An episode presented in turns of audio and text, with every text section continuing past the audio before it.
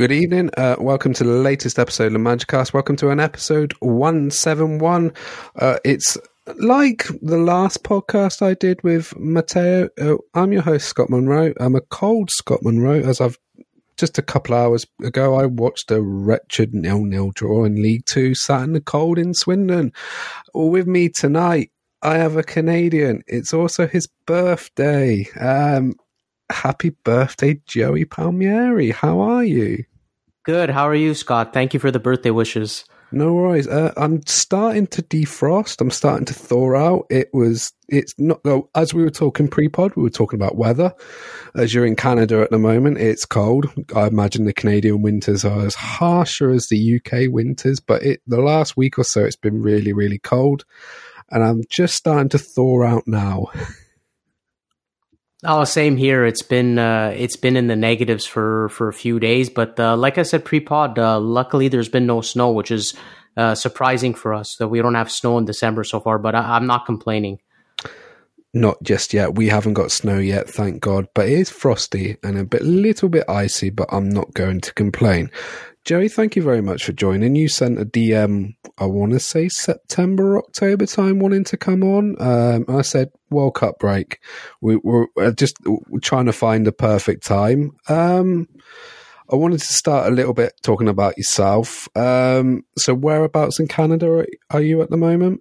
So I'm in uh, Montreal, Quebec. So mm-hmm. I'm in the, uh, I guess the French, French call it the yeah. French, yeah, French speaking province. So I speak mm-hmm. English, French, and Italian oh, dating nice. back to my Italian roots. So, uh, and yeah, now just I grew up a Roma fan since I've been young. My parents uh, were born in Italy, not near Rome or anywhere. They were actually born in uh, near Naples. So okay. our local team is Avellino. I don't know if you have ever yes, seen yeah. their team. They're they're yeah. in Serie B, Serie C. I think they're in Serie C right now. So that's the local team. If I really wanted to support local, but my family, uh, all back in Italy, they all support uh, Avellino, obviously, and Naples because that's the closest, biggest team. But uh, I was born in Canada, but I didn't follow Naples or my dad was an Inter fan, my mom was an AC Milan fan, and my older sister was actually a Juventus fan. I actually followed none of them. So, oh god, that's uh, a trio yeah, and a half. Yeah, that's a trio and a half. She's also well, she's also a Manchester United fan, so it's a bit of a bit of both. Oh god. Yeah, so we had a lot of family fights, but no, I I grew up a Roma fan, given my um, Italian origins, and my uncle, not by marriage, he's from Frosinone, and them they're either uh, Lazio or Rome supporters because mm. it's so close to Rome. And since he was a fan of uh, Roma, I've been a fan ever since I've been uh, ever since I've been a child because of him, and obviously like watching Totti play. I, I know you'll ask me, but watching Totti play is uh, just it's how I became a fan from the beginning. Mm. Isn't Frosinone? Is it two, maybe three hour drive from Rome? It's a, it's a two hour drive. Yeah. Two hour so, drive. Yeah, I thought yeah. so. Yeah. So it, I got, that's probably the closest club next to Roma, apart from the other team, which is Lazio, which, which I say with gritted teeth. Um, uh, just did you have any? Uh, you, uh, the next question was going to be, did you have any idols? And you've just mentioned said player. I think he's uh, probably we're the same age. I promise we won't say our ages on the podcast, um, but we're we are around the same age, and I imagine we grew up watching Italian football around the same era. So I imagine your hero growing up was probably went probably into when he retired is probably the same as mine. And you mentioned him. It, I gather it's Il Capitano, Francesco it, Totti. Yes, it is. I mean, look, there's some other great players I loved watching Roma even in later years. I'll give a shout out to uh, Nainggolan, even though mm-hmm. he didn't spend so many years with Roma. The way he played the game for him and the way we're playing now, it's such a play. It's such a unique player that we I would love to have in his prime right now, playing for Roma. Uh, so although Totti was my idol, I mean, there's so many other good players that played for Roma with Aldair, Cafu that I enjoyed watching. I even enjoyed uh, Juan. Uh, mm-hmm. I enjoyed so many players that played for Roma, but evidently Totti was the one from the beginning. I grew up watching him, you know, late 90s, early 2000s, and it, it's hard to, after watching him, it's hard to idolize anybody else It is pretty much. He's one of a kind. He's a unique individual, probably on and off the pitch. Um, uh, just staying with one club. What was it, ninety three to two thousand seventeen? That's twenty five years. 25 well, it's twenty five years. years. essentially. Yeah, and he almost. I remember him almost getting loaned out to Sampdoria. And, yes, yeah. You know, yeah, they went they went against the coach, fired him, and that's where they hired Zeman, and Totti became what he became. So there's there's a story now. Uh, have you seen the two hour documentary that was out? What was it? Oh, late 2020, I want to say. Um, I think it was done on Sky Italia. Have you managed to watch that at all? Uh, unfortunately, not. I haven't. Uh, that. Thanks for the reminder, though. I, I, definitely should take some time now that I'm on holidays yeah. to check it out. Do it because there's a backstory with that. They did this weird triangular tournament with Ajax, Borussia, uh, Borussia Mönchengladbach, and Roma. Uh, Totti was one of the stars of the show, and there, there was a rumor that he was going to be loaned to Sampdoria, and Roma were going to get the Finnish uh, attacking midfielder slash striker Jari Litmanen, who went on to play for Liverpool. I want to say, did he play for Barcelona? I know he won the UEFA Cup with um, under Gerard Houllier at Liverpool, and I think he starred in that wonderful Ajax side. So it really could have been a different story back in the uh, mid to late nineties if Totti did depart to to the Luigi Ferraris in Sampdoria, and just I wondered how his Roma career would have gone after that. It would have been like a sliding doors moment, wouldn't it? Yeah, same. Uh, it was something that obviously, like you mentioned, was very close to happening, and it could have been a different career path for for Totti. Really, uh, I'm look obviously as a Roma fan, uh, I'm glad he stayed, but it reminds me, Scot, of when it, I believe it was in 2007. Maybe the year is wrong. When Real Madrid was after Totti, and mm. supposedly he was very close of joining. I would have been ha- happy for him even though he was my favorite player leaving my favorite club, I would have been happy for him if he would have went there. I, I could be one of the only ones to be happy if he would have went to Madrid because I, I would have liked to have seen how his career turned up playing for one of the absolute best clubs in the world uh, his, historically and maybe you know win a few more trophies and just see how he is on a global level mm. into let's say maybe you know neutral's perspective or people who don't watch Totti as much because right now people what they think of Totti is great player, but he stayed with Roma his whole career, didn't win too much. Mm. Could he have done better? So I actually would have would have wanted to see him move on in his peak to Real Madrid. I, I, I probably am the only one. I call me crazy, but I, I would have liked to have seen it for him personally. I think it was the summer of 04. I've got his autobiography in uh, which has been translated to English, and I think it may have been not long after Capello left. Then he was, I would say, pissed off and he wanted to go, but he rejected it and signed a new deal. And then Cassano went to Real Madrid and did Cassano things and screwed up his career. Yeah, yeah. but, He's still um, doing Cassano things now. Oh yeah, I, um, I, I, don't speak Italian or don't understand it as much as I wanted to, I can get by. But he seems like an absolute idiot. Um, oh yeah, some of the stuff I, I, heard. I, I, I hear I, I speak and uh, I understand Italian. Um, I wouldn't say as you know as fluently as I would be living there, but yeah, enough. And yeah, listening to him, oh man, it's uh, it's it's not it's not something you want to listen to really. Yeah, no, you just want to turn off the television or wherever you're watching. It's like okay,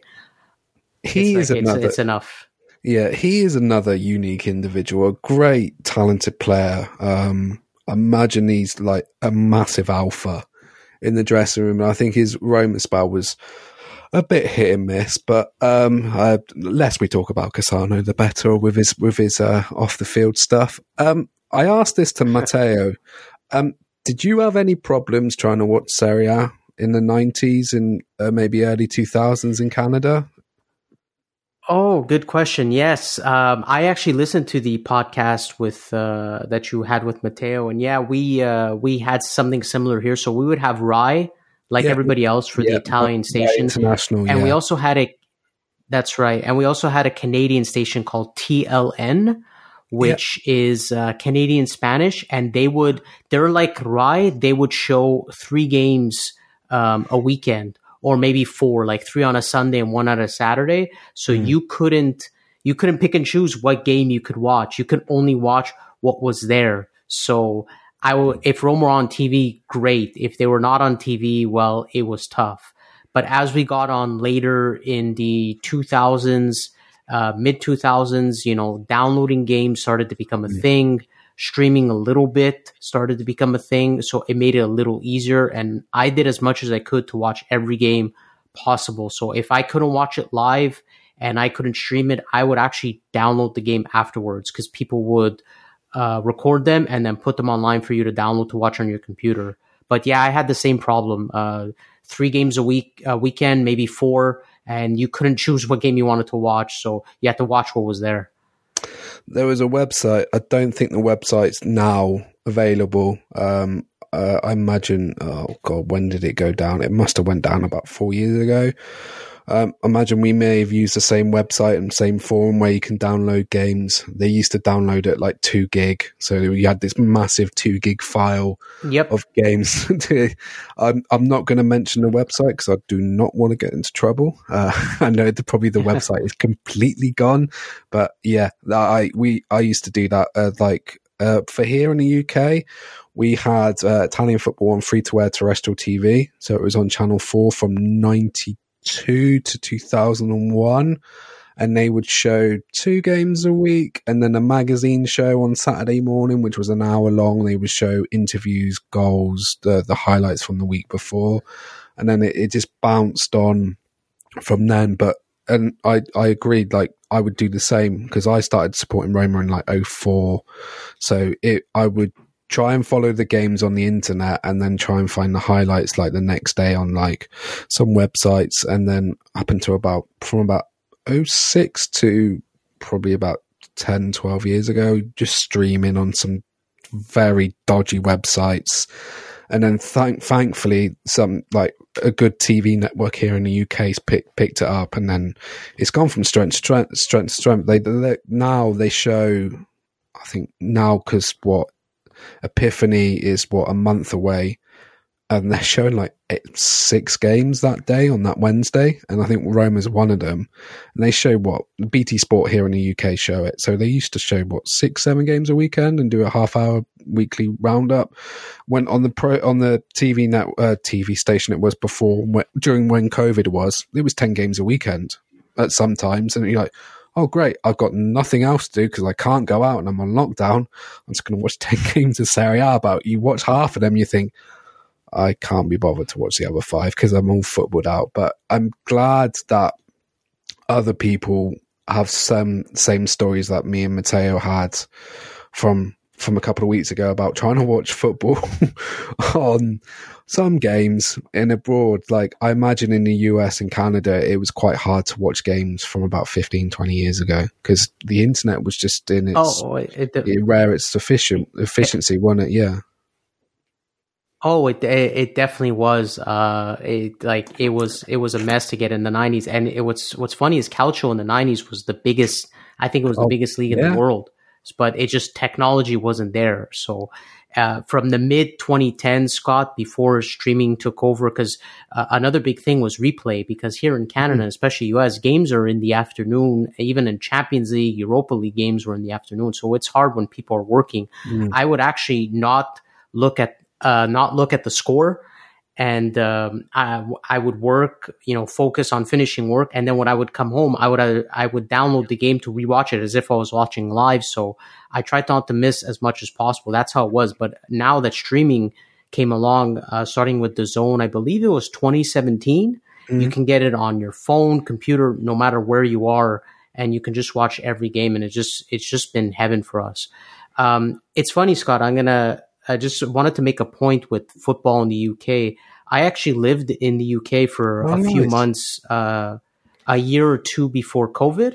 I lived in London. I was doing a short course for um, for school, and um, and I found it very expensive, yeah, very expensive to yes. to yeah to to uh, to get every like every sport channel just to cover you know, all games, not only for Serie A, but even for Premier League. And it's funny enough is Premier League is obviously UK football. And I was just astounded how cheap it, it was in Canada, you know, compared to what it is in the UK. It's ridiculous. So Sky, BT Sport, it was Premier League's Premier League Premier League Sports. It's Premier Sports. It's now called ah, it's something Vitality. Uh, they've st- uh, changed their name. Uh, so Sky and BT prices are just yes off the roof. La Liga TV was great. You could uh, watch La Liga TV for a month. Um, I think it was like six ninety nine a month or nine ninety nine a month, and you would watch ten games a week and you would get that. And then you have highlights and stuff like that. But Sky BT Sport prices are ridiculous. Yeah, it's it. I don't blame you, Joey. It was a, that, that is a very good topic to discuss. Um, me and my friends have discussed it quite a lot in the years past, where the price of football here in the UK is absolutely shocking. The ticket prices for the games over here are, are even worse. Um, I even paid. Oh, I, I know. yeah, like I paid twenty two euros for the Roma Monza game, and that's m- less than what I would pay to watch a, a, League Two game here in the UK. It's roughly about twenty quid. So yeah, you're not wrong, and I'm I'm.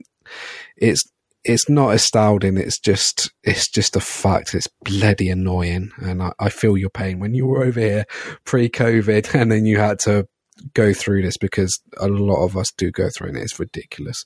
The price of football here in the UK is absolutely shocking.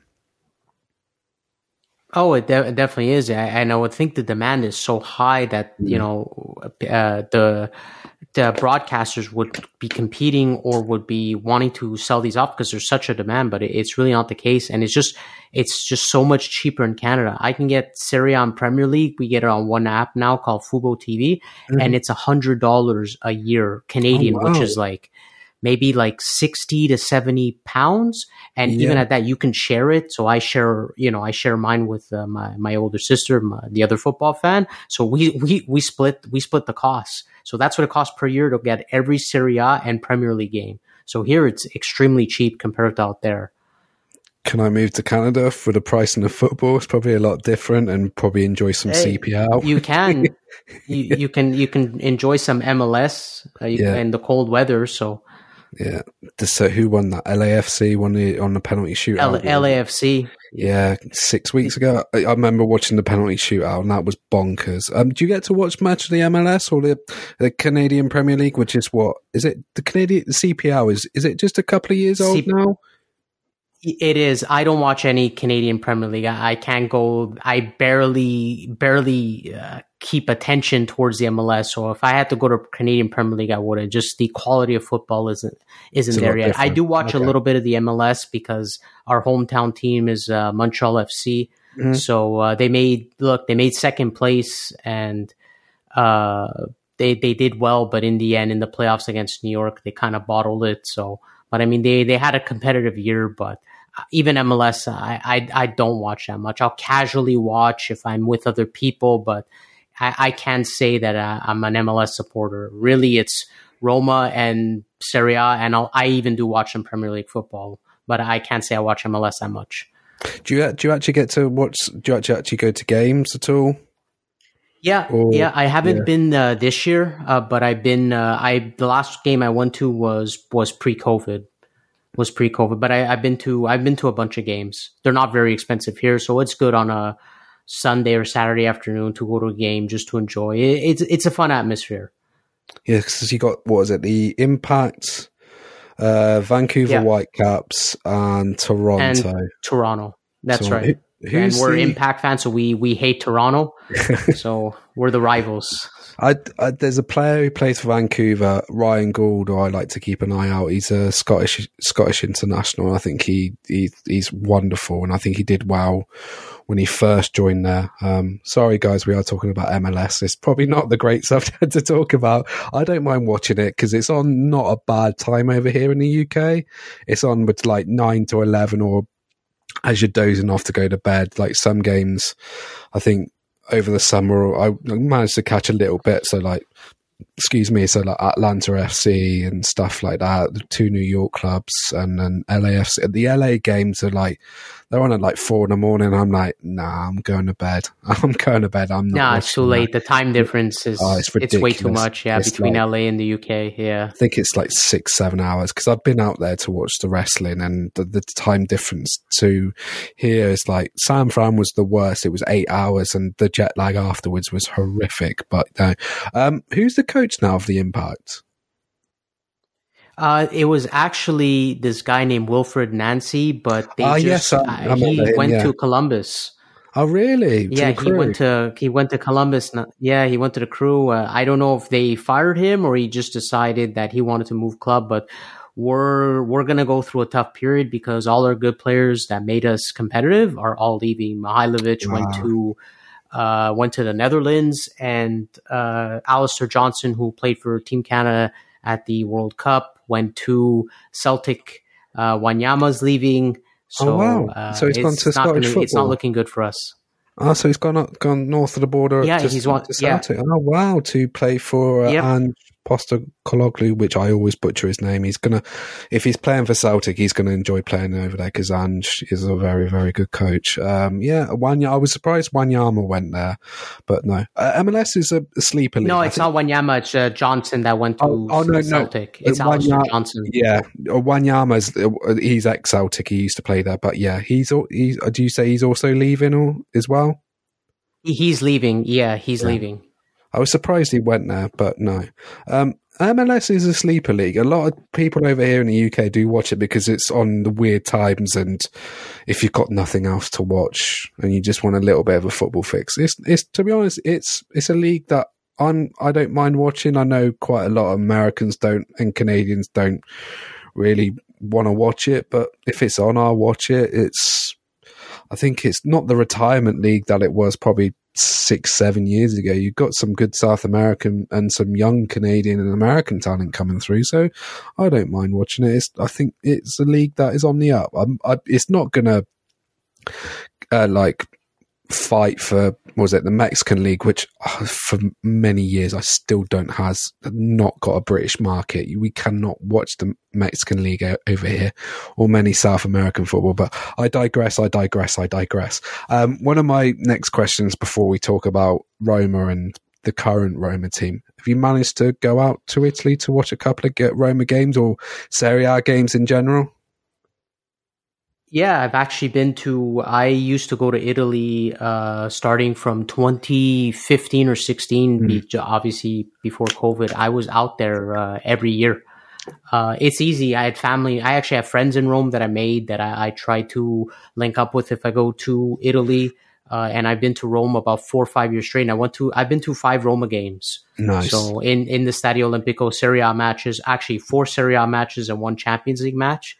So uh, experiences obviously I'll never forget and something I can never experience here. And I went to, I had to say this on pod, I went to probably one of the best Roma games in the last little while. Everyone remembers Pellegrini's introduction to Rome with his back heel against Lazio in the Derby. Don't tell I me was, you went. I was oh, actually at that. I oh. was at. I was at that game. The Pastore injury, and then Pellegrini yeah. comes on for the back heel then the Fazio mistake that leads to the to the Immobile goal, which then Kolarov answers with a free kick, and then yeah. Fabio uh, Fazio redeems himself with the header. I was actually at that game. Uh, what was it like being at a derby? Because that because that derby was played at Saturday three p.m.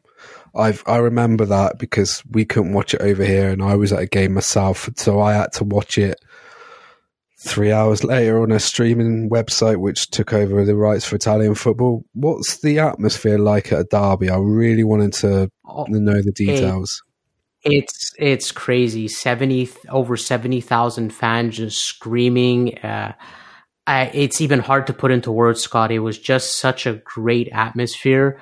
Um, it was that was my third Roma game. Yeah, because I went to two before, and I thought uh, the the one before may have topped it because I went to Totti's last season. That was my first time being in Italy. Mm. I went to his uh, one of one of his games in his final season, and he actually scored the the winning free kick. It was against uh, Sampdoria. Oh, the, and, the rain uh, affected people, game. The, yeah, the hail. Yeah, so the hail. God, yeah. That, was the first Roma game I went to in Italy. Uh, oh, it's wow. funny because they actually came. Yeah, they actually came to Canada that summer and they played the Impact in yeah. a friendly. That was my first time seeing Roma like uh, in my life but i went that summer i already planned to go that summer to go to italy and watch it and i went to the the game that hailed and i thought um, that was it was happened on september 10th i think or 11th and that was the last my last day in italy the next day i was flying out and there were talks about the game being being um, moved halted yeah being moved because they couldn't they couldn't get the field in time for the second half and i was I had so many emotions because I didn't know. I was so angry and sad because I was like, I can't believe I won't be able to finish this game. But luckily, they were able to.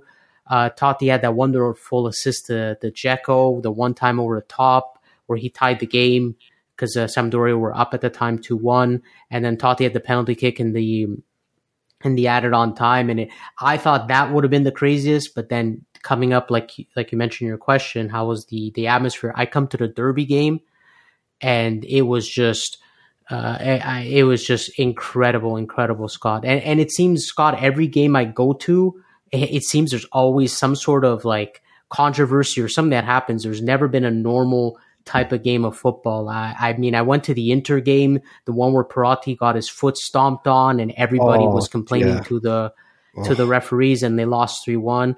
I also went to the Cagliari game where Kalinic scored in the ninety uh, first minute. This was 2019, yeah, the year before COVID. Yeah. yeah. he scored in the to win. Yeah, to win the game. Uh, but they called they called it back. I forget. I forget who it was that was on the floor that they have to stretch him off, but everyone oh, knew he was gosh, faking yeah. it. He went to the hospital. Yeah, I went to a lot of crazy games, but out of all those, yeah, the atmosphere from the Derby was just uh, was just it was just incredible. It's something you have to experience, Scot. Really, uh, I it, like. I want to go back now. Just just going back to a Derby game. It's on my bucket list. It's on my bucket list. I spoke to a uh, so she was a waitress at were at the hotel I was staying at for I went to the Monza game in August. I met up with Sterling who was in Rome. Um, so I, she she lived in London for a couple of years. She had this Cockney Italian accent. I was like, I did you live in London? Because she's got this broad Cockney London accent, which you probably would have picked up or heard when you when you were over here. And she said, in the area which is closer to the football stadium where I was staying in, which is the Ponte Milvio area, it's just that whole part of Rome is on lockdown for about two hours because it's manic and it's crazy at the derby. It's something I would love to do. Uh, what was the European game you went to, or was it the, the I went area game? Yeah, I went to the uh, the cha- uh, Champions League game. It was always a goal of mine to go to a Champions League game. And so um, the week I was in Rome for the Derby, they played Champions League that same Tuesday, um, and they played Viktoria Pilsen, and mm. they they walloped them 5-0. Dzeko and Kluivert scored uh, that game, and it was just and I just wanted to be there and hear the anthem live, the Champions League anthem. So that was the non-Serie game I went to, but 5-0 Roma it was a great atmosphere, not like the Derby. Not as many people. I mean, it was about maybe half the people, but I was glad Roma put in a good performance that game, and uh, they just uh, they they did what they needed to do, and uh, I was I was just glad to be there to listen to the anthem and watch them. They scored a bunch of goals, so it was it was an, it was a great game to watch as a Roma fan. I went to the CSKA game in Champions League group, and it's it's brilliant, isn't it? Just to hear that anthem, it it gives you goosebumps. I remember I've done two Roma Champions League games, one against Real Madrid in 2016, where Ronaldo scored, and who else scored? Uh, I think it was Lucas Vázquez in the the last uh, last 16. It was one of Spalletti's first games back after Rudy Garcia got fired, um, and I did the CSKA game. Champions League games are, are excellent. Um, are you planning to go out there again anytime soon? Maybe in the, maybe next year. I know it's probably. I, I think so. Uh, I, yeah. yeah, I think so. I, I think uh, it's been it's been a, a, while now. My last Roma game and trip to Italy was uh, 2019 pre-COVID. So yeah, I, I, definitely plan. If I don't make it by any games at the end of the season, I'll uh, I'll definitely I'll definitely be going uh, next season for sure. I've always I've always liked like I, I like the Roma community in Twitter, so I'm mm. I'm I'm always down to go. And if I ever if I ever see anybody there from the, you know the people I interact with on social media because I interact with a lot of Rome fans. There's not as many around here, uh, Scott. Here, there's a lot more Juventus fans, oh, so God. I kind of feel like uh, I'm, I'm, Yes, unfortunately, that's that's how it is. So yeah, uh, it's, like. it's, like. in Italy, right? It's in Turin, they're all Turin fans, but everywhere outside of Turin is Juventus fans. Juventus, that's that's yeah. really.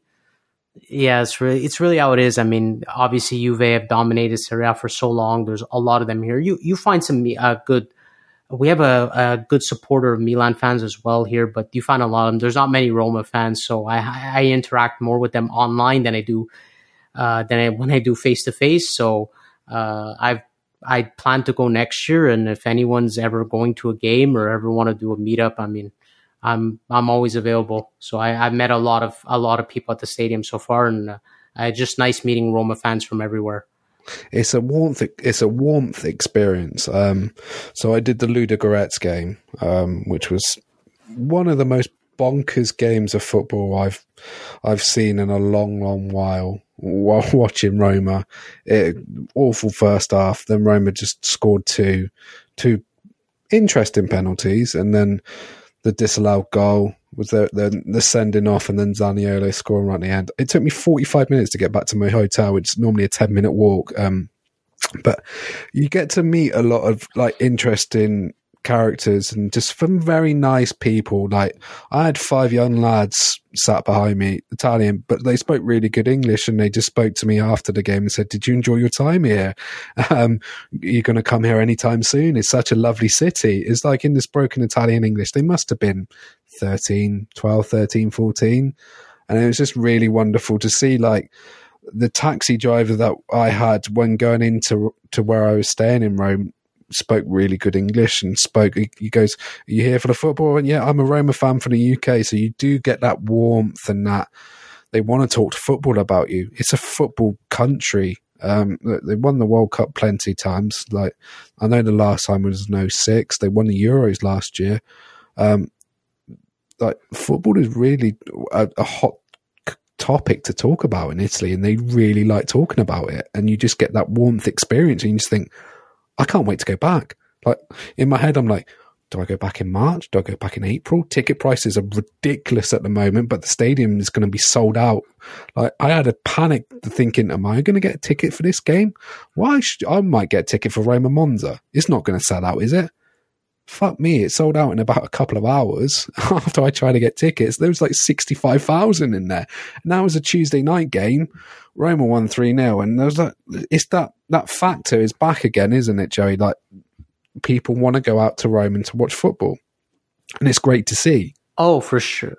Oh, for sure. I, uh, I mentioned my experience um, watching the derby between Roma Lazio, and that that had over seventy thousand. But now you're getting that Scott every game, every game. And watching it from home's like, yeah, I, I have the same thought as you. Is this okay? When am I gonna go to? When am I gonna go to Italy next? When am I going to Rome next? I gotta watch a game.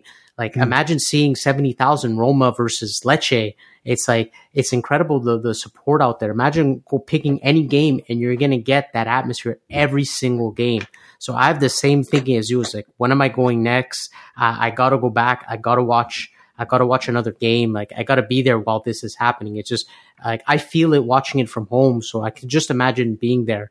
And obviously a motivation factor. And we're going to get into the current team.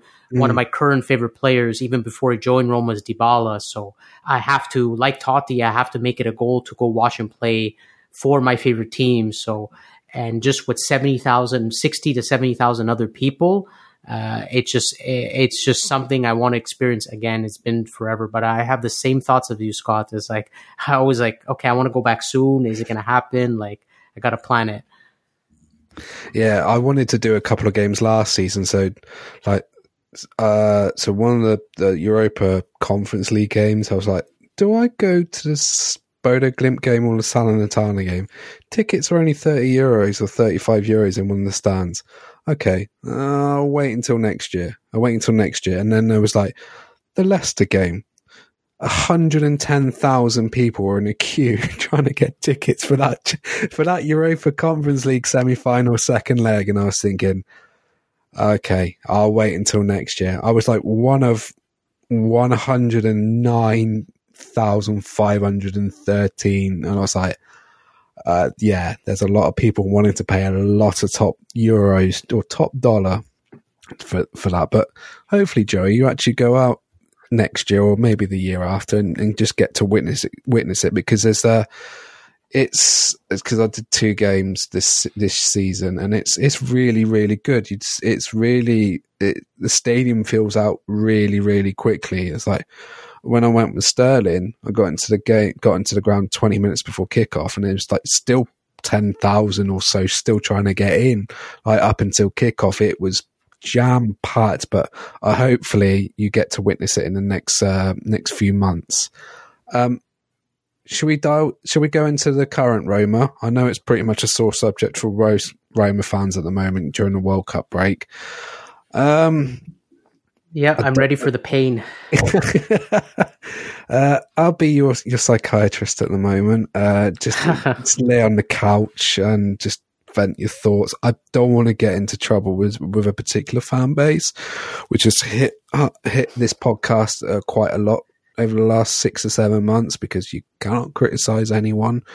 Um, yep. their Lord and Savior. Uh, if you do, you get blocked or get a, a torrent of abuse. But thankfully, the World Cup is on and we don't have to talk about it. What were your thoughts on this Roma this season and up to date up until the the dreadful Torino game. What was it, five weeks ago, um, where everything happened in the final five minutes. Dybala came on, t- changed the game, won a penalty, didn't bother taking it, missed penalty. Matic then scored right at the end. Bonkers. But as a fan of, of Roman, probably as, as long as you supported them, as probably as long as me, do you expect where they are in the table, expect to finish in that position? Or did you expect a bit more from this Roma and Mourinho's second season with all the players I, that brought in? Sorry, I uh, I predicted them. So beginning of the season, I predicted them to finish fourth. Uh, so mm. far, I've been totally wrong because. I picked Napoli to finish fifth. But oh god, I, well, I mean, I yeah. I didn't think. Uh, Kvara would be, you know, what he is. So, a- a- anyways, it's just a bad prediction. But I ended up predicting Roma to be fourth, given everybody they brought in, um, even if it was free agents or not. They brought in players that were were supposed to help the team, mm-hmm. and yeah, they've done their part. Uh, apart from Wijnaldum, but yeah. I I cannot have predicted all of these injuries. Yes, it's a Roma thing to always get injured, but it's not something you can predict every year. You you predict this is the team that's going in. How will they do? I don't, pre- you know, I can't predict that Wijnaldum in his second training with Roma right after the uh, Salernitana game, just before Cremonese, he's going to get injured. So, bear, even barring all that, it's it's a little disappointing, especially offensively. I thought they'd be a little higher the table um, a little higher being fourth, but they're not that far. They're only three points. But I gotta say, disappointing. Maybe not as much in the results. It's it's the way that Roma are playing that is just so so frustrating to watch. I I don't know what it is. I'm gonna echo. Uh, look, I listen to you guys all the time, and I hear Imran talk about it. There's something with the attack that is disappointing. That is just something that is not working between the forwards. It's as if they don't know where they are or where they're going to be or where they're supposed to be. It's not like a, a system type play. It seems more like free flowing and then whatever comes with it. It's it's very individual, if mm-hmm. that's the right way to put it. Yeah, they play that's agreed. they don't play yeah. together or cohesively together. Um, I think the only one that does it is Dybala. But again, as a team fighting for Champions League, you cannot rely on one player. So uh, defensively, I've been I've been happy. I think it's besides uh, besides the Udinese game. There may have been one other game. I don't think Roma conceded more than more than a goal per game, if I'm not mistaken. Besides Udinese, which is a really which is really tough, and they they played Inter, Juve, uh, Napoli along the way, and they didn't give up more than a goal. No, um, they also, I think, a couple of weeks later, they drew with Atalanta in that crazy game where they were 2 0 down and brought it back to 2 2. They've been the surprise team and then they've fallen off.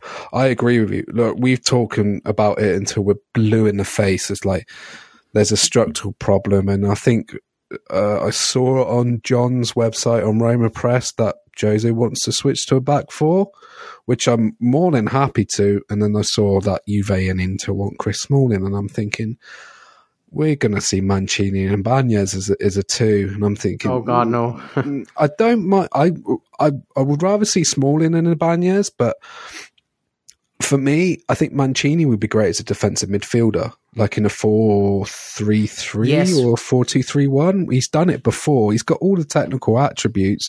He did it before under Paulo Fonseca. Um, but if you play Football Manager as I do, he's got like a uh, he's hot headed. I think he's got a something about oh, what was it? He's got a rating out of nineteen out of twenty, and it's like aggression. Fouls, aggression. That's it. Aggression yep. or mentality. Thank you, Joey. I was trying to think. Is it aggression? Yeah, he's got a, a rating of nineteen out of twenty on aggression, so you know he's going to pick up yellow cards, and it's mirroring life. But I yeah, I thought the same as you. I don't want Ibanez and Mancini as a two, which means that no, I, I definitely yeah, I it, I definitely scary. don't. It's a uh, it, it is scary. I actually, I, it's good you brought that up about Cristante. I actually think him at DM for what we needed. He's been. It, it, it was one of the more positive, uh, I guess, positive players playing at that spot since mm. Fonseca because besides him, I think everybody has been. Um, it's too early about Matic, but you know he's only there for a job. But as a starter, I think everybody else is disappointing.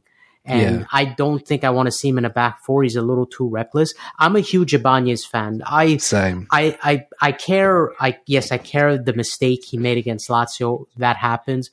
But you got to look at the good he's done. He uh, look. I, um, I I studied a bit in uh, advanced analytics and statistical. And I obviously wanted to put this in a football aspect. So I read these uh, a lot because I'm very interested. And Ibanez was one of the better ball uh, progressors in Europe, like carrying the ball forward as a defender. He's up there.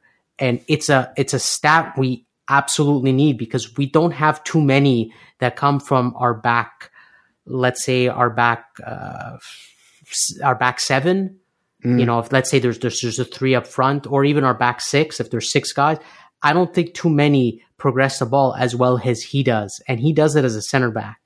Uh, I I don't find we build well, and that's not on uh, on he who will not be named. It's not you know it's not on the coach. it's not on I just think no. it's no on the quality of players. We don't do well building from the back as a as a team. And if there's one guy that can at least break a line, like you know, break a forward press, I think it's him.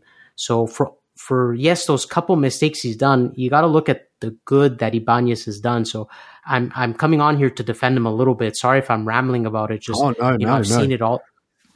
I've seen it all the time. People like you know people want to get rid of Ibanez for one mistake it's like you know it's hard to find a guy who who can do what he does and he does it very well even in in in a pressured situation the guy knows how to even get fouls if you never notice how he oh God, he yeah. pushes with his back and but he always gets it it's a skill in the end it's a skill because not many players are able to get that so uh, i think he'll be a really good defender for roma i i don't you know i don't think roma fans should really uh, give up on him as they are because you know he does make these mistakes, but I mean he is still very young, and in mm. a back four, you're you're going to need those type of players if you want to build properly. You're definitely going to need some of those players, especially him, because Chris Smalling is is not great with the ball at his feet. We all know that. No, he's, he's got great recovery. you don't know what's going to go right. Exactly. He's there to defend, no nonsense. And you look mm-hmm. at our, our fullbacks with Zalewski, Spinazzola, Celik and will I mean we don't know what's going on with Karsdorp, yeah. but seems like he's going to leave. He's gone. It, it, doesn't seem yeah, it doesn't seem Spinazzola like he's like what he was pre-form. Uh, so the, it's you need somebody to build a you need somebody to help push that ball forward, and I think he's one of the key guys to do it. And if Wijnaldum obviously come back, so I know the season's been disappointing, but that's one of the bright spots. And there's been a few. Obviously, Dybala's been a bright spot mm-hmm. uh, when he's played. Uh, the attack has been, like we mentioned, has been awful. Uh, Zaniolo's trying to dribble with, uh, you know, through six, seven guys. Abraham, he that game against Verona where he missed that chance. I mean, oh I don't know how yeah. much more to defend them, but yeah, it's hard. It's hard to watch. They just don't link. Um, but what's funny, Scott, is I mentioned Zaniolo. Yes, he's been disappointing, but did you by chance watch him in an Italy uh, game against Norway, the friendly? I wanted to watch him because of Solbakken, which I'm sure we'll we'll mention yeah. later. But Italy played Norway. Did you I didn't, happen I, I to watch that no, game at all? This no, sorry.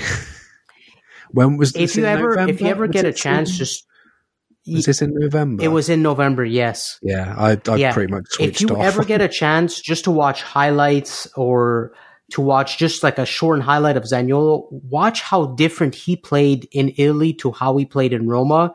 You'll be surprised he was moving he gets the ball he might maybe will dribble one guy or if he gets the ball he was linking up so well with forwards and i'm like why is he not doing this at roma i didn't understand like he's keeping the ball at roma thinking he's got to go through three four five players he he goes to italy and he's passing the ball it's like i've never seen I've never seen such good link up play with Zaniolo before. I'm like, where is this at Roma? So I know it's there, the, the, the potential is there.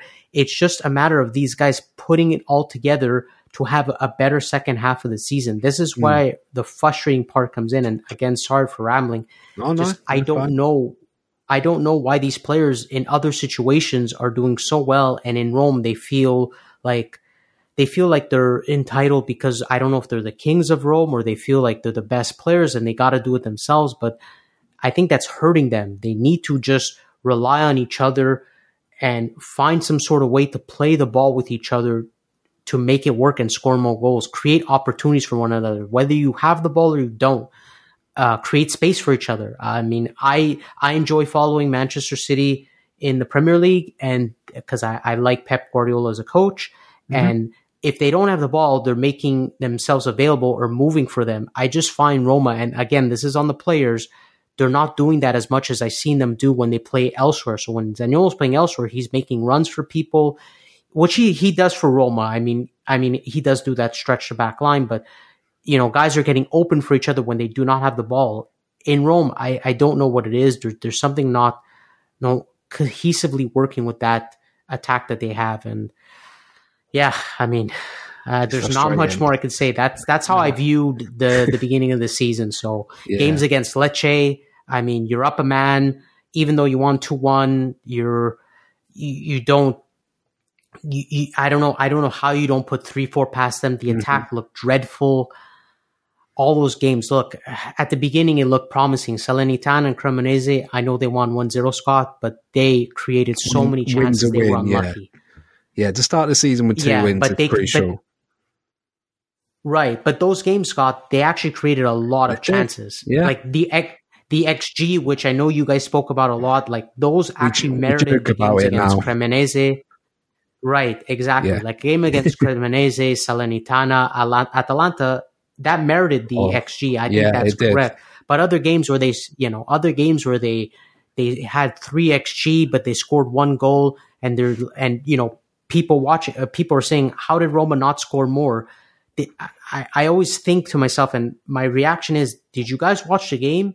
Mm-hmm. Although they they look they should have scored three xg, did you actually watch it? Because it doesn't seem like they were going to score three goals that game. Not the way they were playing.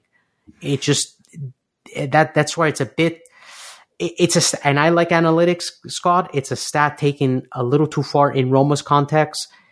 It's not something that that really is showing evidence of how Roma plays. You have to watch them. They've been frustrating just to watch, and they don't look like a team that was going to score more than one goal in the past, especially in the past few games. I completely agree. Um, we could talk about XG, but we could talk about two hours about XG. it's a it's a moot point. Um, I completely agree. That Atalanta game. So that was what three months ago before the was it late September international break for uh, Nations League. Uh, yeah. That's the most frustrated I've been watching Roma for a long time. Um, I'm oh, still, I was, I was still baffled how Roma didn't manage to scrape a point. Is probably a bit harsh. Get anything out of that game? I think didn't they have like 24 shots on target? Um, it, it's a number I'm plucking out of thin air. Um, Tammy missed that chance uh, late in the first half. Eldor Shomurodov missed two, not missed one. And chances. Yeah, the header at the back post. Ibanez. Ibanez. Uh, you can you can go on and on. we missed we missed a lot. Yeah, the square pass to Belotti where uh, really because I just went, nah, I'm having this. I know you want your first Serie A goal, but we need to get something out of this. There's games, but then there's, and as you rightly said, there's been other games where it's been utter dross, like the Sampdoria game. The the team that's been one of the worst Sampdoria teams that I have witnessed, and I fear they will go down and play Serie B football along with their their bitter rivals Genoa, who just sacked their coach and then benched a player because he's on a a rape charge in Portanova, and he, I, I can't believe they said they were going to play him, and then a day later they benched him. Um, that's a story that I think needs to be more, more said and more written about. But Sampdoria was, was dross, one 0 penalty.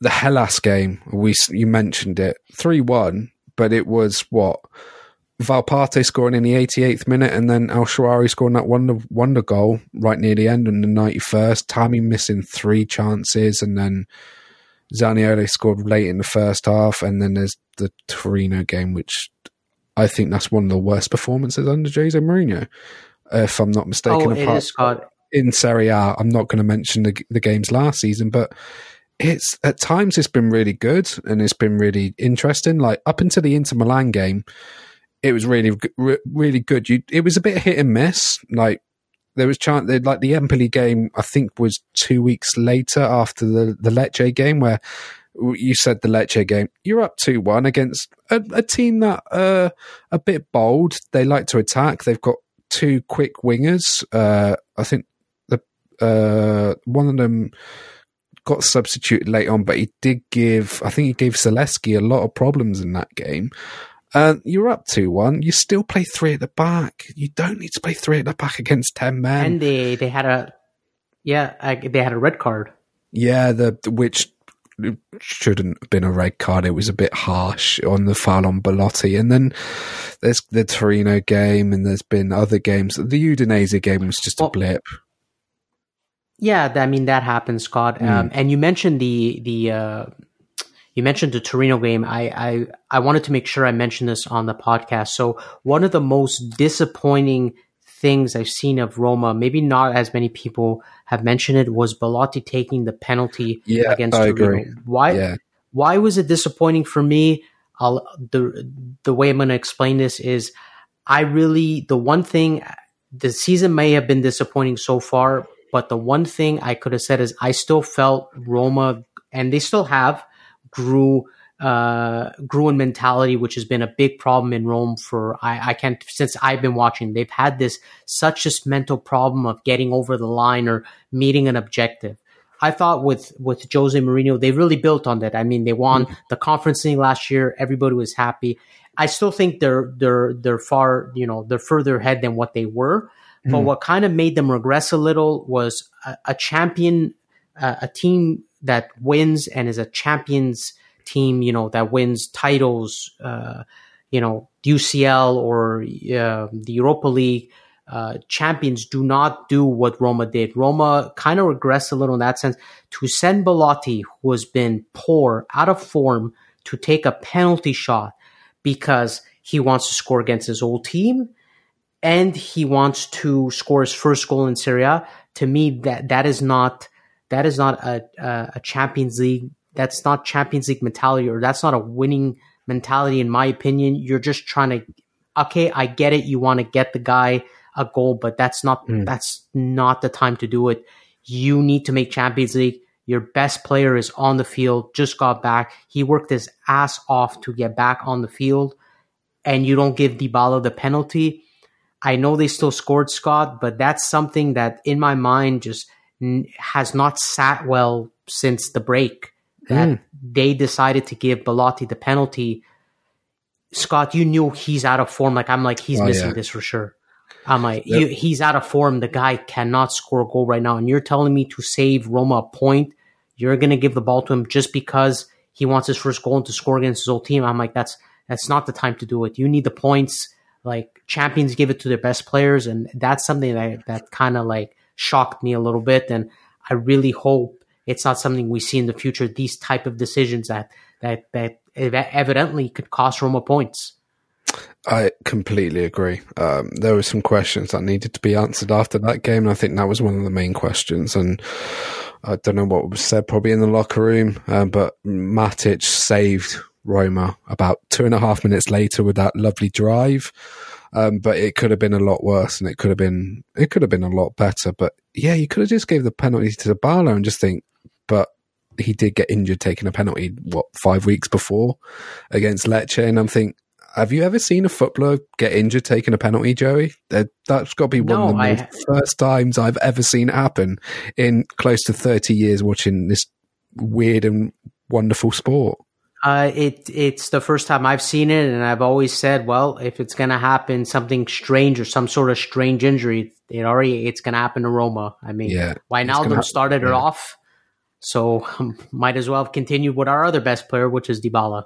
Yeah, it, the team you support, if you see a player get injured taking a free kick, a corner, or a set piece, or a, a scoring penalty, you're thinking, what the hell is going on? Um, Joey, I've got two final questions. Um, one is about the what you thought or what you're thinking about 2023, and what are your overall thoughts on Jose's time with Roma so far? Well, we're a season and a half in.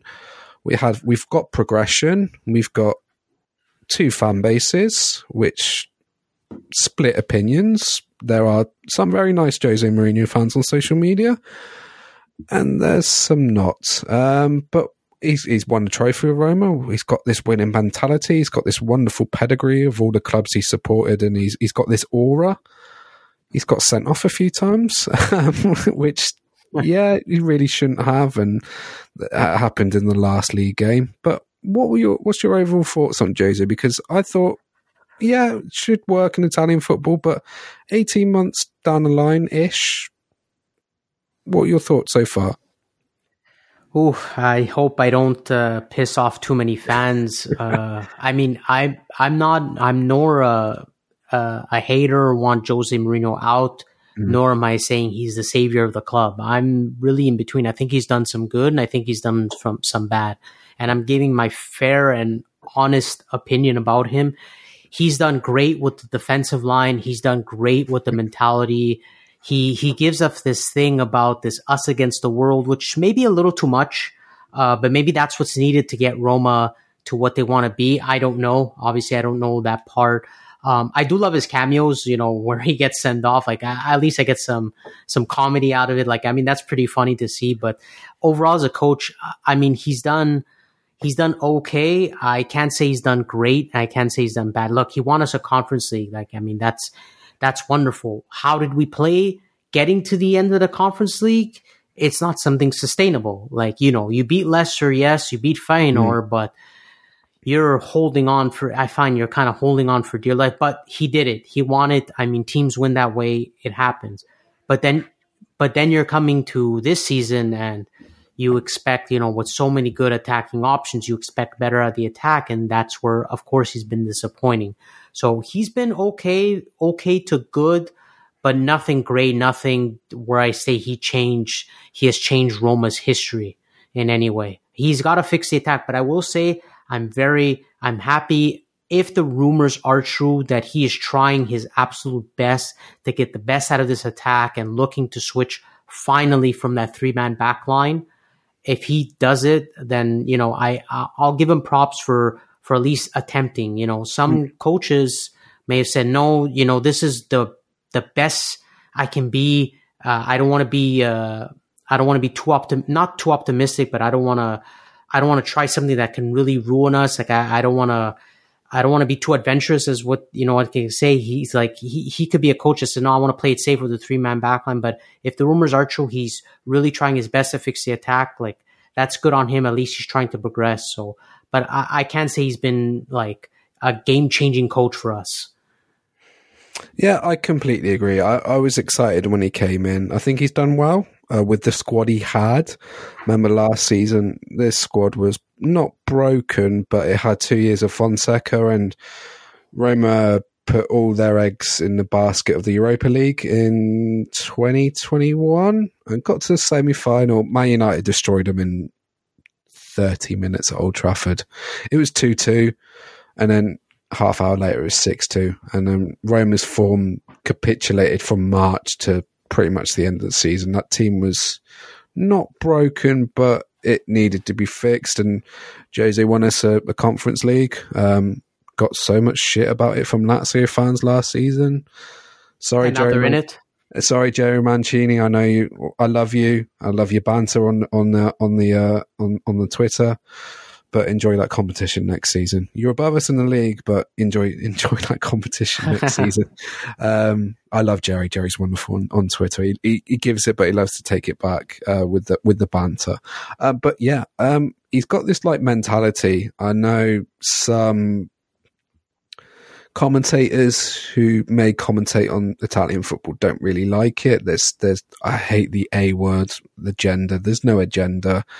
He brings this fan base, which can split opinions. Like, uh, like I said earlier, there's some quite nice Mourinho fans. I've had some interactions with them. Um, I got blocked by one the other week.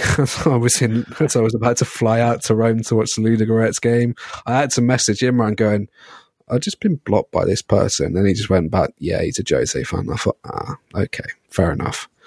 I was like, what have I done? I, I may have pissed off some people on social media, but I just feel this last six weeks, he, uh, this Roma team have underachieved. And it, I know what has happened off the field with Rick Karsdorp. I'm, I'm not going to bring that up because I think me and Matteo went blue in the face talking about it and I probably don't want to repeat what, what, we talked about a couple of weeks ago, but I don't like uh, throwing people under like your players under the bus in, in public. I know he does it and he he's done it to get a reaction, but as as you said, if he's trying to fix a formation to get something to work, I know other coaches in the past have just been like, no, this is my way. We're playing three five two or three four three, three four two one.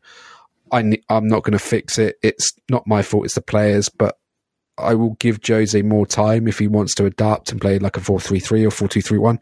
He played a 4 3 3 when he first went to Chelsea, and Chelsea stormed the league and they only conceded 17 goals. They had Makelele, had Robben, Duff, Gudjohnsen, Drogba. Um, he needs just to find a tune at that attack because that attack has been pitiful. And Abraham Belotti have been struggling. Zaniolo's been hit and miss, but when he's on form, he's wonderful. And when he plays against a team who has a high line, you give him the ball and get him in behind that defence, you're good luck. That's all I'm going to say because I've witnessed it live and he was wonderful when he came on. It just, just give him. I hope he's given the time. He's brought Solbakken. I like Solbakken. Um, when he when he played against us a couple of times, he gave Roma problems. I think he gives another dimension to our attack. I hope he's given the tools that we may need to buy a couple more players in in January. Would you agree with that, Jerry? Oh, for sure, uh, definitely. And about uh, Solbakken as well, it's it's going to be interesting, right? Because he doesn't. He I don't think he really fits the uh, the three five two or three four two one mold that Roma play. Mm. Uh, unless you you play him as a wing back, but he doesn't play defensively. That's I mean he might adapt to playing you know as one of the two behind the fours, but that's not mm. his game. I watched Solbakken a bit for Bodo since we were linked to him, you know, obviously against Roma. I even watched for Norway, like I said, when he played him. And he's a very uh, prototypical uh, type of winger, very, very, very tall, physical, and, and he has pace. He's fast, but he does not fit in a 3 4 2 1. So um, maybe it's a sign that he, Jose, might be changing form. I mean, I hope so. And like you mentioned, I understand Jose I, I could have understand even if Jose said, no, I want to play three back because he is sort of right. When we were playing a four back, even with Fonseca, we were shipping goals. Oh, it's ridiculous. I couldn't tell you how many. Yeah. So it's do you want to uh, score more and concede more, or do you want to yeah. score less and concede less? So I think it was 140 goals in two seasons. Yeah, which is it's which ridiculous. Is ridiculous. It's yeah. I know it's Fonseca's style of football. Like he wanted to play like a three three one. Th- oh, I'm, trying to think of all the numbers in my head there. I, I, play football manager and tactics are like I love tactics. So I'm just trying to think. He likes played like a three two three two, basically, and it, it's sort of is that enough numbers? Three two. Yeah, it is. Yeah, and it sort of did work, didn't work, but if the high line was ridiculous, Jose's got he's got the defense working. It just needs the attack to be working next, isn't it? Oh yeah, definitely. But that's that's the thing is I don't think we have the team that's going to make both of them work like uh, yeah, like agreed. the way we want, right? Or else we we we would be fighting for the title, and that's not the case. So we got to find a way where we can do just enough defensively and just enough offensively to get us over the line, and maybe over the summer, you know, if we do make Champions League. Or even now, I mean, now I don't, I don't expect much to come now in the, the 2023 market. I mean, Solbakken came, the rumors about Depay, uh, I keep seeing them every day now. I, I saw it again today uh, about yeah. pie, which again I don't know where he will fit or if there's a plan. Like if you're bringing Depay you have Depay Belotti, Abraham. So I, I wonder where everything's going to fit.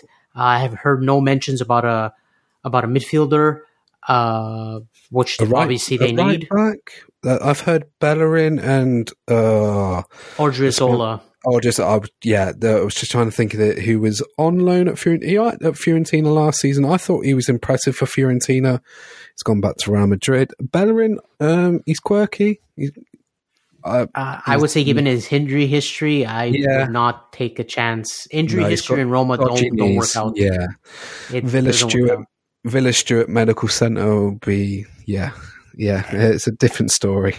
And uh, I know we're, I mean, I, I, don't think, if we go back to a back four, I mean, it's, you have a cover at center back in either Mancini or if he decides to play Mancini, Smalling, Ibanez, uh, fine. But if you're sticking to a back three or even in general, I, I think, uh, I think Roma, I think Jose is really looking for a center back that might help. I personally am not a big Kumbula fan, and I don't think Jose is either. I, I think he's kind of slow. He's good positionally, but the ball isn't great at his feet. So that's another position I, am kind of worried about that Roma, I think, need to fill. I mean, there's a lot of areas that need they need to fill for sure. So, but I don't expect much of the market. I mean, with FFP coming up, so oh god, I, I yeah, I, I don't expect them to do too much. If they bring another player or two, I'll be happy, surprised, but I'll but I'll be happy. But I'm hoping they bring players that he's going to pick a formation and these players can thrive in that formation, right? So, so, Solbakken is already a question mark. Although I like him, if we go back to three back, I don't know where he's going to play. So it's, it's, I don't know. It's to be, it's to be interesting. If he goes to a 4 2 3 1 or a 4 3 3, you would probably use Solbakken maybe off the bench, but play him out on the left with either Abraham yeah, play him out. He's he's played top. both uh, Solbakken. Yeah. Yes, uh, yeah. Obviously, Abraham is going to stick there. I also saw rumors about a false nine oh, with uh, Dybala. with uh, yeah, Dybala. Yeah. I, I mean, it worked against Inter. Yeah, you could use if if the rumors are true. I was going to make a really bad joke, and I'm going to use it. It could be the pie in the sky. I'm really sorry. I'm sorry, Jerry.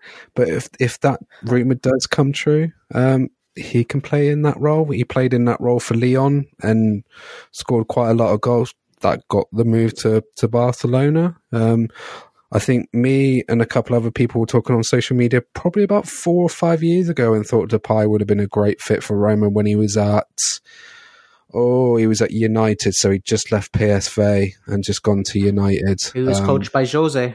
Yeah, and he was coached by Jose. It didn't work out and he got the move to Lyon and went to Barcelona. And yeah, it, it could be interesting. I think this January window could be interesting, like the summer window. We've just had a while. We were in a the the the ending of a World Cup.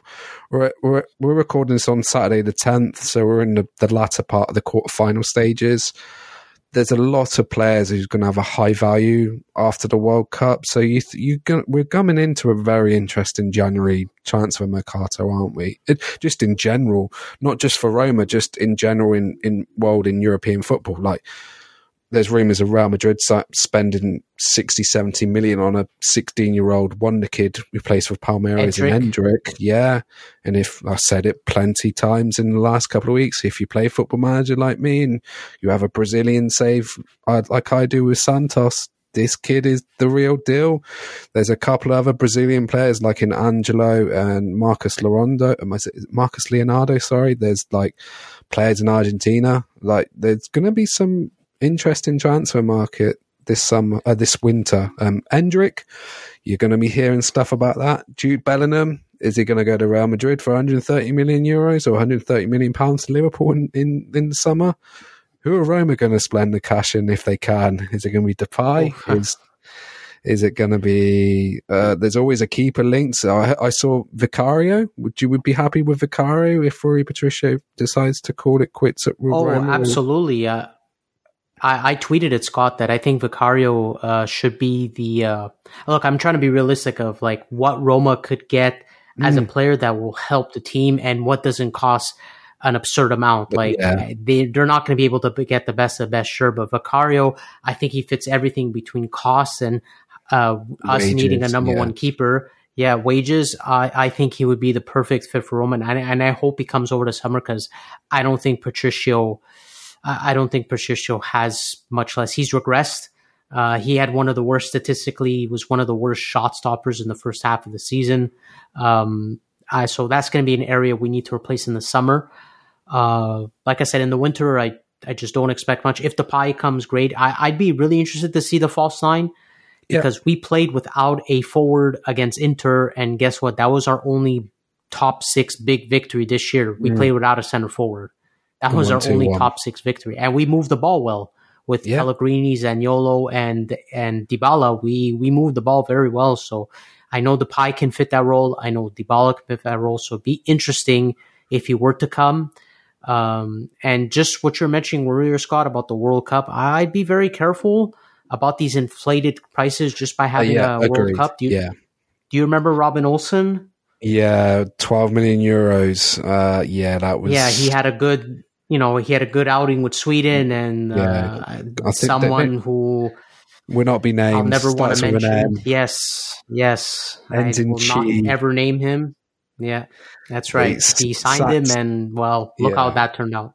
Yeah, he sat Lop- Lopetegui a couple of weeks ago, and he's brought in uh, Argentinian coach that used to manage uh, Sampaoli, uh, Sampaoli um, at Sevilla. Uh, we are saying Monchi. Um, his time in Roma is not well thought of, but yeah, um, you probably mentioned it. Well, uh, final question. We've gone almost an hour and a quarter. Uh, I didn't expect this to, to ramble on, but um, what are your thoughts for Roma in 2023? Is it pretty much trying to get to the top four and push the likes of uh, a rejuvenated Juventus, who look so much different as they did in the Champions League to Serie A? It's really scary how this team under Allegri is coming to fruition even with their off the field problems of what's gone on in the last week or so, uh, you've got Atalanta sort of up and down. Um, the two Milan clubs, Napoli, and I hate to say it, Lazio with a playing Sarri ball, and they've got Immobile coming back after injury. It's going to be interesting last five six months because remember it's going to be like a not truncated, but a lot of fixtures are going to be played in a small space of of window due to the World Cup. What what's your thoughts for Roma in 2023 in the the, I, first, the latter I half think, of Serie A in uh, Europe? I think they will. Uh, I think they will improve. I will they get fourth? It's going to be tough. I'm not sure. It's going to be very close. I think it it's going to be tough, but I actually think in the end they will make it a lot closer than they, what they did previous years. I think it will come down to the last, maybe the last two three games um, that they'll still be in it, and then from that point, who knows? So I think it's going to be borderline, but I'm not sure if I think they'll make it. I do expect a better half. I mean, I I'm hoping we don't see the games like we said against Lecce, or even we mm. didn't hmm. mention Scot the uh, the Lazio game. I know we had oh, the Ibanez no. mistake, but Roma, you know, without Milinkovic, Savic, and Immobile, they didn't create a chance. It was it was brutal, but I I think they will improve on that. Just getting Wijnaldum back, just getting hopefully a fully healthy Dybala because I know you haven't watched the World Cup. He hasn't played a single minute and mm. not even a single second, and one and people still wonder if he's still injured. Hopefully he's not. So hopefully get back a full healthy Dybala. Uh, Solbakken coming in, it's another dimension. And I mean, if uh, I mean the January market, you know, if we get a couple pieces, maybe it could push us to fourth. I just think it'll be borderline, probably with missing out a little bit.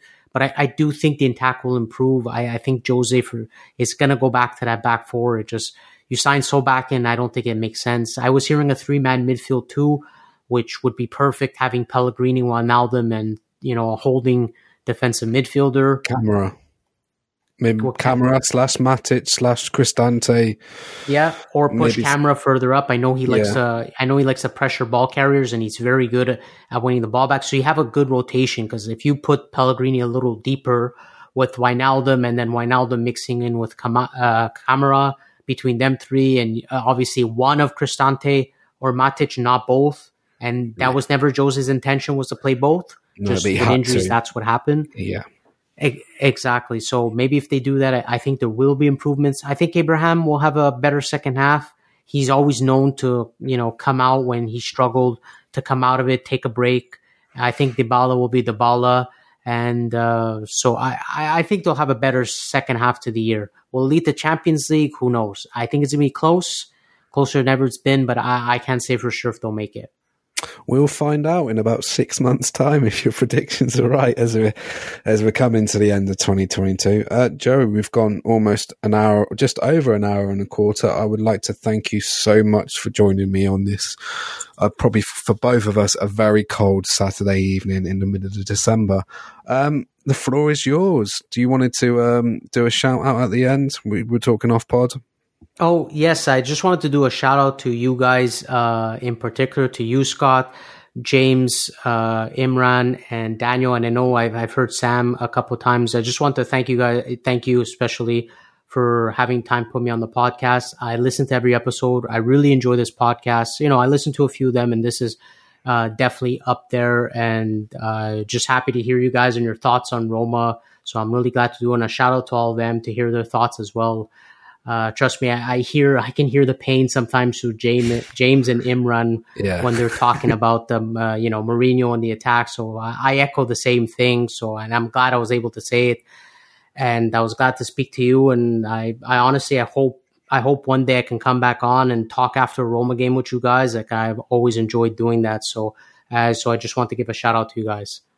From the bottom of my heart, I'm very humbled and thank you very much. That is very sweet and very nice to say. And I'm glad that the content we've, the more content that we've made in the last, I want to say, oh God, 20, 21 months. Uh, I am thinking it's been a bit more. I know the older, the uh, the guys who came before, I know they've, they tried to do it a bit monthly and a, a, a bit before they, they spaced out because they've got young families and stuff like that. But I'm I'm glad that the content that we've put out in the last 21 months has is been beneficial and helping other Roma fans. And I hope it's I hope it continues into the future. But thank you very much, Joey. That was really really appreciated and.